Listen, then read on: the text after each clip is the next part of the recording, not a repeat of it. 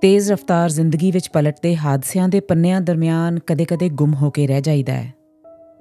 ਕਿਤਾਬਾਂ ਕਿਧਰੇ ਵਿਸਰ ਜਾਂਦੀਆਂ ਨੇ। ਇਸੇ ਲਈ ਅਗਲਾ ਵਰਕਾ ਨੈਕਸਟ ਪੇਜ ਪੋਡਕਾਸਟ ਉਪਰਾਲਾ ਹੈ ਉਹਨਾਂ ਹੀ ਗਵਾਚੀਆਂ ਕਿਤਾਬਾਂ ਵਿੱਚ ਲਿਖੇ ਸਫ਼ਿਆਂ ਨਾਲ ਜੁੜਨ ਦਾ। ਮੈਂ ਹਾਂ ਮਨਪ੍ਰੀਤ ਸਹੋਤਾ, ਇਸ ਪੋਡਕਾਸਟ ਦੀ ਪੇਸ਼ਕਾਰ, radio show host, college professor ਅਤੇ ਲਾਈਫ ਕੋਚ। ਜੀ ਆਇਆਂ ਨੂੰ।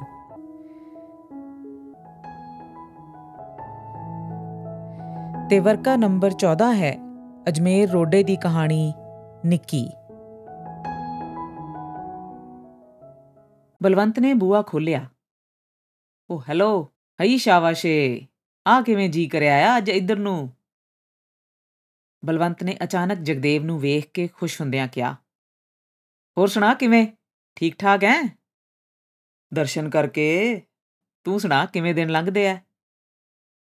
ਜਗਦੇਵ ਨੇ ਬੂਟ ਲਾਉਂਦਿਆਂ ਪੁੱਛਿਆ, ਬਸ ਕਿਰਪਾ ਹੈ ਉੱਪਰਲੇ ਦੀ। ਹੋਰ ਕਿਵੇਂ ਚੱਕਰ ਮਾਰਿਆ ਫਿਰ? ਇੱਧਰ ਆਇਆ ਸੀ ਸੇਫਵੇ ਤੋਂ ਲੱਸੀ ਲੈਣ, ਸੋਚਿਆ ਤੈਨੂੰ ਹਲੋ ਕਹਿ ਜਾਵਾਂ, ਤੇਰਾ ਤਾਂ ਟਾਈਮ ਨਹੀਂ ਲੱਗਦਾ। ਕੀ ਗੱਲ? ਕੱਲਾ ਹੀ ਆ ਘਰੇ? ਮੱਖ ਕੋਈ ਖੜਕਾ ਦੜਕਾ ਨਹੀਂ ਸੁਣਦਾ? ਉਹ ਸਾਰੇ ਹੀ ਗਏ ਹੋਏ ਆ ਕਿਤੇ ਨਾ ਕਿਤੇ, ਮੈਂ ਵੀ ਨਿਕਲਣ ਹੀ ਵਾਲਾ ਸੀ ਜੇ ਤੂੰ ਨਾ ਆਉਂਦਾ ਤਾਂ। ਦੋਵੇਂ ਜਣੇ ਸੋਫਿਆਂ ਤੇ ਬੈਠ ਗਏ। ਕੱਲ ਹਰਨਾਮ ਕੀ ਪਾਰਟੀ ਤੇ ਨਹੀਂ ਦਿਸਿਆ ਤੂੰ? ਬਲਵੰਤ ਨੇ ਪੁੱਛਿਆ ਪਾਰਟੀ ਪੂਟੀ ਦੀ ਗੱਲ ਫੇਰ ਕਰਾਂਗੇ, ਤੂੰ ਇੱਧਰ ਵੇਖ, ਤੈਨੂੰ ਕੋਈ ਚੀਜ਼ ਦਿਖਾਵਾਂ? ਜਗਦੇਵ ਨੇ ਆਪਣੇ ਹੱਥ 'ਚ ਫੜਿਆ ਅੰਗਰੇਜ਼ੀ ਦਾ ਅਖਬਾਰ ਮੇਜ਼ ਤੇ ਰੱਖਦਿਆਂ ਕਿਹਾ, ਆਹ ਵੇਖ ਦਲਾਵਰ ਦੀ ਕੁੜੀ ਦੀ ਫੋਟੋ, ਪਹਿਲੇ ਨੰਬਰ ਤੇ ਆਈ ਹੈ ਸ਼ਹਿਰ 'ਚੋਂ। ਅੱਛਾ, ਕਮਾਲ ਹੋ ਗਈ ਫੇਰ ਤਾਂ ਬਈ। ਬਲਵੰਤ ਨੇ ਸਫੇ ਦੇ ਵਿਚਾਲੇ ਛਪੀ ਵੱਡੀ ਫੋਟੋ ਵੱਲ ਵੇਖਦਿਆਂ ਕਿਹਾ, ਕਿਹੜੀ ਕਲਾਸ 'ਚੋਂ ਆਈ ਹੈ ਫਸਟ? ਪੜ੍ਹਾਈ ਕਰਕੇ ਨਹੀਂ ਸੋਹਣੀ ਕਰਕੇ ਆਈ ਹੈ ਪਹਿਲੇ ਨੰਬਰ ਤੇ ਬਿਊਟੀ ਕੁਈਨ ਲੈ, ਰਹਿਣ ਦੇ, ਗੋਰੀਆਂ ਚੋਂ ਵੀ? ਬਲਵੰਤ ਦਾ ਹੈਰਾਨੀ ਨਾਲ ਮੂੰਹ ਹੀ ਖੁੱਲਾ ਰਹਿ ਗਿਆ। ਗੋਰੀਆਂ, ਕਾਲੀਆਂ, ਸਭ ਮਾਤ ਪਾਤੀਆਂ ਇੱਕ ਵਾਰੀ ਤਾਂ। ਜਗਦੇਵ ਨੇ ਬਲਵੰਤ ਦੇ ਮੂੰਹ ਵੱਲ ਨੀਝ ਲਾ ਕੇ ਤੱਕਿਆ, ਜਿਵੇਂ ਉਸਦੇ ਚਿਹਰੇ ਦਾ ਪ੍ਰਤੀਕਰਮ ਭਾਂਪ ਰਿਹਾ ਹੋਵੇ। ਬਲਵੰਤ ਅੱਗੋਂ ਕੁਝ ਨਾ ਬੋਲਿਆ। ਉਸਨੇ ਧਿਆਨ ਨਾਲ ਫੋਟੋ ਵੱਲ ਵੇਖਿਆ। ਫੋਟੋ ਸੱਚਮੁੱਚ ਬਹੁਤ ਸੋਹਣੀ ਸੀ। ਤੇ ਕੁੜੀ ਦੇ ਨਕਸ਼ ਵੀ ਕੁਝ ਜਾਣੇ ਪਛਾਣੇ ਲੱਗਦੇ ਸਨ। ਸੋਹਣੀ ਹੈ ਫੋਟੋ। ਬਲਵੰਤ ਹੌਲੀ ਜਿਹੀ ਬੋਲਿਆ, ਪਰ ਉਹ ਕੱਲਾ ਮੂੰਹ ਨਹੀਂ ਵੇਖਦੇ ਭਾਈ ਸਾਹਿਬ। ਸਰੀਰ ਦਾ ਅੰਗ-ਅੰਗ ਵੇਖ ਚਾਖ ਕੇ ਤੇ ਦੂਜਿਆਂ ਨਾਲ ਮੁਕਾਬਲਾ ਕਰਕੇ ਫਸਟ ਕੱਢਦੇ ਐ। ਕੋਈ ਮਾਮੂਲੀ ਗੱਲ ਨਹੀਂ ਇਹ। ਤੂੰ ਟੀਵੀ ਤੇ ਨਹੀਂ ਵੇਖੇ ਕਦੇ ਬਿਊਟੀ ਮੁਕਾਬਲੇ? ਬਲਵੰਤ ਬਿਨਾਂ ਬੋਲਣ ਤੋਂ ਫੋਟੋ ਵੱਲ ਵੇਖਦਾ ਰਿਹਾ, ਜਿਵੇਂ ਯਕੀਨ ਨਾ ਆ ਰਿਹਾ ਹੋਵੇ। ਜਗਦੇਵ ਨੇ ਗੱਲ ਜਾਰੀ ਰੱਖਦਿਆਂ ਕਿਹਾ ਉਹ ਦੇਖ ਲਾ ਯਾਰ, ਆਪਣੇ ਲੋਕ ਕਿੱਥੋਂ ਤੁਰ ਕੇ ਕਿੱਥੇ ਆ ਗਏ? ਕਿੱਥੇ ਅਗਲਾ ਆਪਣੀ ਧੀ ਵੱਲ ਕਿਸੇ ਨੂੰ ਅੱਖ ਚੱਕ ਕੇ ਨਹੀਂ ਵੇਖਣ ਦਿੰਦਾ ਸੀ? ਤੇ ਕਿੱਥੇ ਹੁਣ ਸਾਰੇ ਮਲਖ ਸਾਹਮਣੇ ਨੰਗੀਆਂ ਲੱਤਾਂ ਕੱਢ ਕੇ ਪਰੇਡਾਂ? ਹੱਦ ਲੈ ਗਈ ਵੀ ਆਪਣੇ ਲੋਕਾਂ ਦੀ ਵੀ। ਤੇਰੇ ਖਿਆਲ 'ਚ ਅੱਜਕੱਲ ਦੇ ਜਵਾਕ ਸੁਣਦੇ ਆ ਮਾਪਿਆਂ ਦੀ ਗੱਲ? ਬਲਵੰਤ ਨੇ ਕੁਝ ਔਖਿਆਈ ਜਈ ਨਾਲ ਜਗਦੇਵ ਦੀਆਂ ਅੱਖਾਂ 'ਚ ਵੇਖਦਿਆਂ ਕਿਹਾ, ਜਗਦੇਵ ਨੇ ਅੱਖਾਂ ਪਾਸੇ ਕਰ ਲਈਆਂ। ਉਸ ਦੀ ਆਪਣੀ ਕੁੜੀ ਬੰਟੀ ਕੁਝ ਚਿਰ ਪਹਿਲਾਂ ਬਹੁਤੀ ਸਖਤੀ ਕਾਰਨ ਘਰੋਂ ਨਸ ਗਈ ਸੀ ਤੇ ਮਸਾਂ ਸਮਝਾ ਬੁਝਾ ਕੇ ਵਾਪਸ ਲਿਆਂਦੀ ਸੀ। ਜਗਦੇਵ ਨੇ ਭਾਵੇਂ ਇਸ ਗੱਲ ਦੀ ਕਿਸੇ ਕੋਲ ਭਾਫ ਨਹੀਂ ਕੱਢੀ ਸੀ, ਪਰ ਅੰਦਰੇ ਅੰਦਰ ਕਾਫੀ ਲੋਕਾਂ ਨੂੰ ਪਤਾ ਲੱਗ ਗਿਆ ਸੀ, ਜਿਨ੍ਹਾਂ ਦੇ ਬੱਚੇ ਉਸ ਕੁੜੀ ਨਾਲ ਪੜ੍ਹਦੇ ਸਨ। ਸ਼ਾਇਦ ਇਹੀ ਕਾਰਨ ਸੀ ਹੁਣ ਜਗਦੇਵ ਅਖਬਾਰ ਚੁੱਕੀ ਘਰੋਂ ਘਰ ਤੁਰਿਆ ਫਿਰਦਾ ਸੀ ਤੇ ਦਿਲਾਵਰ ਦੀ ਕੁੜੀ ਦੀ ਗੱਲ ਕਰਕੇ ਅੰਦਰ ਕੋਈ ਤਸੱਲੀ ਜਹੀ ਮਹਿਸੂਸ ਕਰਦਾ ਸੀ। ਉਸ ਨੂੰ ਲੱਗਾ ਅੱਜਕੱਲ ਦੇ ਜਵਾਕਾਂ ਵਾਲੀ ਗੱਲ ਬਲਵੰਤ ਨੇ ਉਸ ਨੂੰ ਲਾ ਕੇ ਕਹੀ ਸੀ। ਫਿਰ ਉਸ ਨੂੰ ਖਿਆਲ ਆਇਆ, ਦਿਲਾਵਰ ਤੇ ਬਲਵੰਤ ਦੀ ਚੰਗੀ ਬਣਦੀ ਹੈ ਤੇ ਦੋਨੋਂ ਜਣੇ ਘਰਾਂ ਚੋਂ ਦੂਰੋਂ ਨੇੜਿਓਂ ਸਕੇ ਵੀ ਨੇ। ਉਹ ਅਖਬਾਰ ਚੁੱਕ ਕੇ ਸੋਫੇ ਤੋਂ ਉੱਠ ਕੇ ਖੜਾ ਹੋ ਗਿਆ। ਚੰਗਾ ਬਲਵੰਤ ਸਿਆ, ਮੈਂ ਚੱਲਦਾ ਫੇਰ ਮਿਲਾਂਗੇ। ਮੈਂ ਤਾਂ ਐਵੇਂ ਹਲੋ ਹੀ ਕਹਿਣ ਆਇਆ ਸੀ। ਬਲਵੰਤ ਨੇ ਉਹਨੂੰ ਹੋਰ ਬੈਠਣ ਲਈ ਕਿਹਾ, ਪਰ ਜਗਦੇਵ ਹੱਥ ਮਿਲਾ ਕੇ ਚਲਾ ਗਿਆ। ਬਲਵੰਤ ਨੂੰ ਅਜੇ ਵੀ ਯਕੀਨ ਨਹੀਂ ਸੀ ਆ ਰਿਹਾ ਕਿ ਇਹ ਸੱਚਮੁੱਚ ਉਹੀ ਨਿੱਕੀ ਹੈ ਜਿਹਦੇ ਨੱਕ 'ਚੋਂ ਨਲੀ ਨਹੀਂ ਸੁੱਕਦੀ ਹੁੰਦੀ ਸੀ? ਉਸ ਨੂੰ ਯਾਦ ਆਇਆ ਨਿੱਕੀ ਦੀਆਂ ਅੱਖਾਂ ਮੋਟੀਆਂ ਸਨ ਤੇ ਨੱਕ ਤਿੱਖਾ, ਪਰ ਪਿੰਡਾਂ ਵਿੱਚ ਇਹੋ ਜੀਆਂ ਗੱਲਾਂ ਵੱਲ ਕੌਣ ਧਿਆਨ ਦਿੰਦਾ ਸੀ? ਉਸ ਨੂੰ ਨਿੱਕੀ ਦੇ ਬਚਪਨ ਬਾਰੇ ਇੱਕ ਹੋਰ ਗੱਲ ਵੀ ਕਦੇ ਨਹੀਂ ਭੁੱਲੀ ਸੀ। ਨਿੱਕੀ 2 ਕੁ ਸਾਲਾਂ ਦੀ ਸੀ। ਇੱਕ ਦਿਨ ਉਸ ਦੀ ਮਾਂ ਮੇਲੋ ਬਾਹਰ ਆਪਣੇ ਖੇਤ ਵਿੱਚ ਕਪਾਹ ਚੁਗਦੀ ਸੀ। ਨਿੱਕੀ ਨੂੰ ਉਸਨੇ ਇੱਕ ਪਾਸੇ ਟਾਲੀ ਦੀ ਠੰਡੀ ਛਾਂ ਹੇਠ ਸਵਾਇਆ ਹੋਇਆ ਸੀ। ਜਦੋਂ ਮੇਲੋ ਕੁਝ ਚਿਰ ਪਿੱਛੋਂ ਕਪਾਹ ਢੇਰੀ ਕਰਨ ਆਈ ਤਾਂ ਨਿੱਕੀ ਨੂੰ ਉੱਥੋਂ ਗੁੰਮ ਵੇਖ ਕੇ ਉਸ ਦੀ ਖਾਨਿਓ ਗਈ। ਹਾਏ ਨਹੀਂ ਮੈਂ ਮਰ ਜਾ ਮੇਰੀ ਕੁੜੀ। ਉਹ ਡੌਰ ਭੌਰ ਹੋਈ, ਕਦੇ ਐਸ ਪਾਸੇ ਨੱਸ ਕੇ ਵੇਖੇ, ਕਦੀ ਉਸ ਪਾਸੇ। ਨਾਲ ਦੇ ਖੇਤ 'ਚ ਕੰਮ ਕਰਦਾ ਬਲਵੰਤ ਉੱਥੇ ਆਇਆ ਤੇ ਮੇਲੋ ਨੂੰ ਵੇਖ ਕੇ ਬੋਲਿਆ, ਕੀ ਗੱਲ ਹੈ ਭਾਬੀ, ਭਮੱਤਰੀ ਗਾਂ ਵਾਂਗੂ ਭੱਜੀ ਫਿਰਦੀ ਐ? ਸਾਨੂੰ ਦੱਸ ਕੋਈ ਸੇਵਾ ਦੀ ਲੋੜ ਹੈ ਤਾਂ? ਵੇ ਬੰਤ, ਮੇਰੀ ਤਾਂ ਕੁੜੀ ਇੱਥੋਂ ਪਤਾ ਨਹੀਂ ਕਿੱਥੇ ਚਲੀ ਗਈ। ਵੀਰ ਬਣ ਕੇ ਦੇਖ ਇੱਥੇ ਕਿਤੇ ਹੈਗੀ ਐ ਤਾਂ? ਹੈ? ਨਿੱਕੀ ਨੂੰ ਚੱਕ ਕੇ ਲੈ ਗਿਆ ਕੋਈ? ਹਾੜੇ ਹਾੜੇ ਤੇਰੇ ਅੱਗੇ ਹੱਥ ਬੰਨਦੀਆਂ ਵੀਰ ਬਣ ਕੇ ਭਾਲ ਕੁੜੀ ਨੂੰ। ਉਹ ਅੱਛਾ, ਭਾਬੀ ਤੈਨੂੰ ਦੱਸਾਂ, ਜਾਂ ਤਾਂ ਫਿਰ ਉਹੀ ਗੱਲ ਹੋਈ। ਉਹ ਸਾਡੇ ਖੇਤ ਵਾਲੀ ਬੇਰੀ ਹੈ ਨਾ ਮੋٹے ਤਣੇ ਵਾਲੀ, ਉੱਥੇ ਗਿੱਦੜੀ ਦਾ ਘੁਰਨਾ ਹੈ ਮੈਨੂੰ ਲੱਗਦਾ ਗਿੱਦੜੀ ਲੈ ਗਈ ਨਿੱਕੀ ਨੂੰ ਚੱਕ ਕੇ। ਚੱਲ ਉੱਥੇ ਵੇਖ ਚੱਲ ਕੇ। ਐਸੇ ਤਰ੍ਹਾਂ ਅੱਗੇ ਇੱਕ ਵਾਰੀ ਕਹਿੰਦੇ ਸੁਖੀ ਕੇ ਮੁੰਡੇ ਨੂੰ ਵੇ ਜਾ, ਦਫਾ ਹੋਣਾ ਟੁੱਟ ਪੈਣਾ, ਮੇਰੇ ਨਾਲ ਚਲਾਕੀਆਂ ਕਰਦਾ ਅੱਗੋਂ। ਆਖੇ, ਸਾਡੇ ਖੇਤ 'ਚ ਆ ਜਾ। ਨਾ ਭਾਬੀ, ਮੈਨੂੰ ਤਾਂ ਵੱਡੇ ਮਹਾਰਾਜ ਦੀ ਸੌ ਜੇ ਇਹੋ ਜੀ ਕੋਈ। ਚੱਲ ਜਾ, ਤੂੰ ਕੱਲੀ ਜਾ ਕੇ ਵੇਖਿਆ ਮੈਂ ਇੱਧਰ ਵੇਖਦਾ। ਮੇਲੋ ਡਰਦੀ ਡਰਦੀ ਬੇਰੀ ਦੇ ਦੂਜੇ ਪਾਸੇ ਗਈ। ਅੱਗੇ ਛਾਵੇਂ ਮੁੱਢ ਨਾਲ ਬੈਠੀ ਨਿੱਕੀ ਗੁੜ ਦੀ ਡਲੀ ਖਾਈ ਜਾਂਦੀ ਸੀ। ਉਸ ਨੂੰ ਵੇਖ ਕੇ ਮੇਲੋ ਦੀ ਜਾਨ ਵਿੱਚ ਜਾਨ ਆਈ। ਉਹਨੇ ਨਿੱਕੀ ਨੂੰ ਚੁੱਕ ਕੇ ਹਿੱਕ ਨਾਲ ਲਾ ਲਿਆ।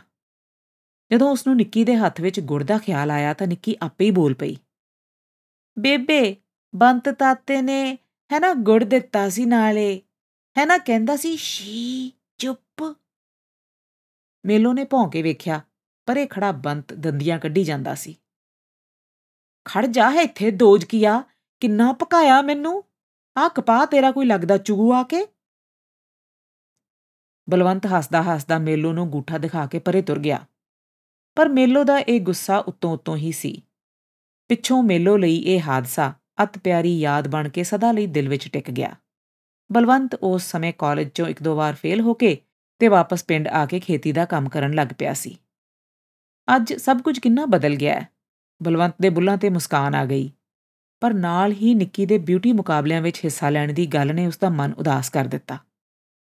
ਉਹਦੇ ਵਿਚਾਰ ਵਿੱਚ ਸਾਡੀਆਂ ਕੁੜੀਆਂ ਲਈ ਇਹ ਗੱਲਾਂ ਬਹੁਤ ਮਾੜੀਆਂ ਸਨ। ਨਿੱਕੀ ਦਾ ਅਸਰ ਕਮਿਊਨਿਟੀ ਦੀਆਂ ਬਾਕੀ ਕੁੜੀਆਂ ਤੇ ਵੀ ਜ਼ਰੂਰ ਪਊਗਾ। ਕੱਲ ਨੂੰ ਉਹਦੀਆਂ ਆਪਣੀਆਂ ਧੀਆਂ ਵੀ ਜਵਾਨ ਹੋਣ ਵਾਲੀਆਂ ਸਨ। ਉਹਨੇ ਅੰਦਾਜ਼ਾ ਲਾਇਆ, ਨਿੱਕੀ ਦੀ ਉਮਰ ਕੋਈ 18-19 ਸਾਲ ਦੀ ਹੋਵੇਗੀ। ਅੱਜ ਤੋਂ 13-14 ਸਾਲ ਪਹਿਲਾਂ ਦਿਲਾਵਰ ਆਪਣਾ ਪਰਿਵਾਰ ਨਾਲ ਲੈ ਕੇ ਕੈਨੇਡਾ ਆ ਗਿਆ ਸੀ। ਉਹ ਆਉਂਦਾ ਹੀ ਇੰਸ਼ੋਰੈਂਸ ਵੇਚਣ ਦਾ ਕੰਮ ਕਰਨ ਲੱਗ ਪਿਆ ਸੀ ਤੇ ਹੁਣ ਤੱਕ ਚੰਗਾ ਪੈਸਾ ਕਮਾ ਚੁੱਕਿਆ ਸੀ। ਬਲਵੰਤ ਦਿਲਾਵਰ ਤੋਂ 4-5 ਸਾਲ ਪਿੱਛੋਂ ਆਇਆ ਸੀ। ਉਹਦੇ ਅਜੇ ਵੀ ਪੂਰੀ ਤਰ੍ਹਾਂ ਪੈਰ ਨਹੀਂ ਸਨ ਜੰਮੇ। ਉਹ 2 ਕੁ ਸਾਲ ਪਹਿਲਾਂ ਕੁਨੈਲ ਕੈਲਗਰੀ ਤੋਂ ਫਿਰਦਾ ਫਿਰਾਂਦਾ ਵਾਪਸ ਵੈਨਕੂਵਰ ਆ ਟਿਕਿਆ ਸੀ। ਪਤਨੀ ਇੱਕ ਸਟੋਰ ਵਿੱਚ ਪੱਕੇ ਕੰਮ ਉੱਤੇ ਲੱਗ ਗਈ, ਪਰ ਬਲਵੰਤ ਆਪ ਅਕਸਰ ਅਨਐਮਪਲੋਇਮੈਂਟ ਤੇ ਰਹਿੰਦਾ। ਪਹਿਲਾਂ ਦੇ ਬੰਤ ਨਾਲੋਂ ਅੱਜਕੱਲ ਦੇ ਬਲਵੰਤ ਵਿੱਚ ਬਹੁਤ ਫ਼ਰਕ ਆ ਗਿਆ ਸੀ। ਉਹ ਭਾਵੇਂ ਅਜੇ 40ਾਂ ਦੇ ird-gird ਹੀ ਸੀ, ਪਰ ਉਹਦੀ ਬੋਲਣੀ ਚੱਲਣੀ ਤੇ ਅਦਾਵਾਂ ਵਿੱਚੋਂ ਬਜ਼ੁਰਗ ਪੁਣੇ ਦੀ ਝਲਕ ਪੈਂਦੀ ਸੀ। ਉਹ ਪੋਚਵੀਂ ਪੱਗ ਬੰਨ ਕੇ ਤੇ ਸੁਥਰੇ ਕੱਪੜੇ ਪਹਿਨ ਕੇ ਤੇ ਆਪਣੀ ਅੱਧ ਚਿੱਟੀ ਦਾੜੀ ਖੁੱਲੀ ਛੱਡ ਕੇ ਹਰ ਰੋਜ਼ ਗੁਰਦੁਆਰੇ ਜਾਂਦਾ ਤੇ ਲੋਕਾਂ ਨੂੰ ਘਰੇਲੂ ਸਲਾਹ مشਵਰੇ ਦਿੰਦਾ ਰਹਿੰਦਾ। ਜਾਂ ਕਮਿਊਨਿਟੀ ਦੇ ਮਸਲਿਆਂ ਦੀਆਂ ਗੱਲਾਂ ਕਰਦਾ। ਲੋਕਾਂ ਵਿੱਚ ਉਹਦੀ ਚੰਗੀ ਇੱਜ਼ਤ ਬਣੀ ਹੋਈ ਸੀ। ਦਿਲਾਵਰ ਦੇ ਪਰਿਵਾਰ ਨਾਲ ਉਹਦੀ ਸਾਂਝ ਅਜੇ ਵੀ ਡੂੰਗੀ ਸੀ। ਭਾਵੇਂ ਉਹਨਾਂ ਨਾਲ ਆਉਣ ਜਾਣ ਕਦੀ ਕਦਾਈ ਹੀ ਹੁੰਦਾ। ਨਿੱਕੀ ਨੂੰ ਤਾਂ ਵੇਖਿਆ ਸ਼ਾਇਦ ਸਾਲ ਹੀ ਬੀਤ ਗਏ ਸਨ। ਉਹ ਜਦੋਂ ਕਦੇ ਵੀ ਦਿਲਾਵਰ ਦੇ ਘਰ ਜਾਂਦਾ, ਨਿੱਕੀ ਅਕਸਰ ਆਪਣੀਆਂ ਸਹੇਲੀਆਂ ਨਾਲ ਬਾਹਰ ਹੁੰਦੀ ਜਾਂ ਸਕੂਲ ਵਿੱਚ। ਉਂਝ ਵੀ ਕੈਨੇਡਾ ਵਿੱਚ ਜੰਮੇ ਪਲੇ ਜਾਂ ਵੱਡੇ ਹੋਏ ਬੱਚੇ ਵੱਡਿਆਂ ਵਿੱਚ ਘੱਟ ਵੱਧ ਹੀ ਦਿਲਚਸਪੀ ਲੈਂਦੇ ਨੇ। ਇਸ ਸਮੇਂ ਬਲਵੰਤ ਦਿਲਾਵਰ ਬਾਰੇ ਸੋਚ ਰਿਹਾ ਸੀ। ਦਿਲਾਵਰ ਬੜਾ ਅਣਖੀਲਾ ਤੇ ਗੁਸੈਲੇ ਸੁਭਾਅ ਦਾ ਸੀ। ਕਿਵੇਂ ਉਸਨੇ ਨਿੱਕੀ ਦੀ ਫੋਟੋ ਨਾਲ ਥਾਂ-ਥਾਂ ਹੋਈ ਚਰਚਾ ਸਹਾਰੀ ਹੋਵੇਗੀ? ਉਸ ਨੂੰ ਪੱਕਾ ਯਕੀਨ ਸੀ, ਦਿਲਾਵਰ ਨਿੱਕੀ ਦੀਆਂ ਅਜਈਆਂ ਹਰਕਤਾਂ ਤੋਂ ਅਣਜਾਣ ਰਿਹਾ ਹੋਵੇਗਾ, ਨਹੀਂ ਤਾਂ ਉਹਨੇ ਨਿੱਕੀ ਨੂੰ ਬਹੁਤ ਕੁੱਟਿਆ ਹੋਵੇਗਾ। ਜੇ ਉਹ ਵੀ ਜਗਦੇਵ ਦੀ ਕੁੜੀ ਵਾਂਗ ਘਰੋਂ ਨਸ ਗਈ ਉਸਨੇ ਉਸੇ ਪਲ ਹੀ ਦਿਲਾਵਰ ਦੇ ਘਰ ਜਾਣ ਦਾ ਫੈਸਲਾ ਕਰ ਲਿਆ। ਬੈਲ ਹੋਣ ਤੇ ਮੇਲੋ ਨੇ ਬੂਹਾ ਖੋਲਿਆ ਸਤਿ ਸ੍ਰੀ ਅਕਾਲ। ਅੱਜ ਸਾਡੇ ਘਰ ਕਿਵੇਂ ਰਾਹ ਭੁੱਲ ਕੇ ਆ ਗਏ? ਆਜੋ, ਅੰਦਰ ਬੈਠੋ ਸੋਫੇ ਤੇ। ਮੇਲੋ ਨੂੰ ਇਸ ਤਰ੍ਹਾਂ ਖੁਸ਼ ਵੇਖ ਕੇ ਬਲਵੰਤ ਨੂੰ ਹੈਰਾਨੀ ਹੋਈ। ਕੀ ਲਿਆਵਾਂ? ਜੂਸ ਕੇ ਚਾਹ ਧਰ ਦਿਆਂ? ਨਹੀਂ, ਕਾਸੇ ਦੀ ਲੋੜ ਨਹੀਂ। ਮੈਂ ਤਾਂ ਨਿੱਕੀ? ਨਿੱਕੀ? ਥੱਲੇ ਆਈ ਇੱਕ ਮਿੰਟ? ਮੇਲੋ ਨੇ ਬਲਵੰਤ ਦੀ ਗੱਲ ਵਿੱਚੋਂ ਹੀ ਕੱਟ ਕੇ ਨਿੱਕੀ ਨੂੰ ਆਵਾਜ਼ ਮਾਰੀ ਤੇ ਕਾਫੀ ਟੇਬਲ ਉੱਤੇ ਪਹਿਲਾਂ ਦੇ ਪਏ ਕੱਪ ਚੁੱਕਣ ਲੱਗ ਪਈ। ਕਮਿੰਗ ਮਮ ਉੱਪਰੋਂ ਕਮਰੇ 'ਚੋਂ ਨਿੱਕੀ ਦੀ ਆਵਾਜ਼ ਆਈ। ਉਹਨੇ ਸੋਚਿਆ ਬਾਹਰ ਸ਼ਾਇਦ ਉਸਦੀ ਕੋਈ ਸਹੇਲੀ ਆਈ ਹੈ। ਦੂਜੇ ਪਲ ਹੀ ਉਹ ਆਪਣੀ ਗੋਰੀ ਸਹੇਲੀ ਨਾਲ ਲਿਵਿੰਗ ਰੂਮ 'ਚ ਆ ਗਈ। ਨਿੱਕੀ ਨੇ ਪੂਰਾ ਮੇਕਅਪ ਕੀਤਾ ਹੋਇਆ ਸੀ ਤੇ ਸਕਰਟ ਪਹਿਨੀ ਹੋਈ ਸੀ। ਉਹਦੇ ਚਿਹਰੇ ਉੱਤੇ ਉਤਸੁਕਤਾ ਤੇ ਥੋੜਾ ਜਿਹਾ ਤਣਾਅ ਸੀ। ਸੋਫੇ ਉੱਤੇ ਬੈਠੇ ਬਲਵੰਤ ਨੂੰ ਜਿਵੇਂ ਉਹਨੇ ਦੇਖਿਆ ਹੀ ਨਹੀਂ ਸੀ। ਬਲਵੰਤ ਨਿੱਕੀ ਨੂੰ ਵੇਖਦਾ ਹੀ ਰਹਿ ਗਿਆ। ਐਨੀ ਸੋਹਣੀ ਤੇ ਸੁਡੌਲ ਅੰਗਾਂ ਵਾਲੀ ਮੁਟਿਆਰ ਉਸਨੇ ਸ਼ਾਇਦ ਪਹਿਲਾਂ ਕਦੇ ਵੇਖੀ ਹੀ ਨਹੀਂ ਸੀ। ਐਵੇਂ ਤਾਂ ਨਹੀਂ ਫਸਟ ਆ ਗਈ। ਬਲਵੰਤ ਦੇ ਮਨ 'ਚ ਅਚੇਤ ਹੀ ਖਿਆਲ ਆਇਆ, ਪਰ ਉਹਨੇ ਤੁਰੰਤ ਹੀ ਅੱਖਾਂ ਨੀਵੀਆਂ ਕਰ ਲਈਆਂ। ਨਿੱਕੀ ਤਾਂ ਉਹਦੇ ਜਿਗਰੀ ਦੋਸਤ ਦੀ ਧੀ ਸੀ, ਉਹਦੀਆਂ ਆਪਣੀਆਂ ਧੀਆਂ ਵਰਗੀ। ਨਿੱਕੀ, ਇਹ ਤੇਰਾ ਉਹ ਅੰਕਲ ਹੈ ਜਿਹੜਾ ਤੈਨੂੰ ਛੋਟੀ ਹੁੰਦੀ ਨੂੰ ਕਪਾਹ ਦੇ ਖੇਤ 'ਚੋਂ ਮੇਲੋ ਨੇ ਨਿੱਕੀ ਨੂੰ ਯਾਦ ਕਰਵਾਉਂਦਿਆਂ ਕਿਹਾ, ਸੁਣ ਕੇ ਨਿੱਕੀ ਦਾ ਚਿਹਰਾ ਨਿੱਕੇ ਬੱਚਿਆਂ ਵਾਂਗ ਖਿੜ ਗਿਆ। ਉਹ ਹਾਏ ਅੰਕਲ! ਨਿੱਕੀ ਟਪੂਸੀ ਮਾਰ ਕੇ ਸੋਫੇ ਉੱਤੇ ਬਲਵੰਤ ਨਾਲ ਲੱਗ ਕੇ ਜਾ ਬੈਠੀ। ਬਲਵੰਤ ਅਚੰਬਤ ਜਿਹਾ ਹੋਇਆ, ਕੋਈ ਵੀ ਸ਼ਬਦ ਨਾ ਬੋਲ ਸਕਿਆ। ਉਹਨੇ ਨਿੱਕੀ ਨੂੰ ਪਿਆਰ ਦੇਣ ਲਈ ਹੱਥ ਚੁੱਕਿਆ, ਪਰ ਉਹਦੇ ਵਾਲ ਖਰਾਬ ਹੋਣ ਦੇ ਡਰੋਂ ਪੋਲਾ ਜਿਹਾ ਉਹਦੇ ਮੋਢੇ ਤੇ ਹੀ ਰੱਖ ਦਿੱਤਾ। ਨਿੱਕੀ ਨੇ ਕੈਨੇਡੀਅਨ ਬੱਚਿਆਂ ਦੀ ਅਦਾ ਨਾਲ ਆਪਣਾ ਲੰਮੇ ਕੇਸਾਂ ਵਾਲਾ ਸਿਰ ਬਲਵੰਤ ਦੇ ਖੱਬੇ ਪਾਸੇ ਨਾਲ ਲਾ ਦਿੱਤਾ।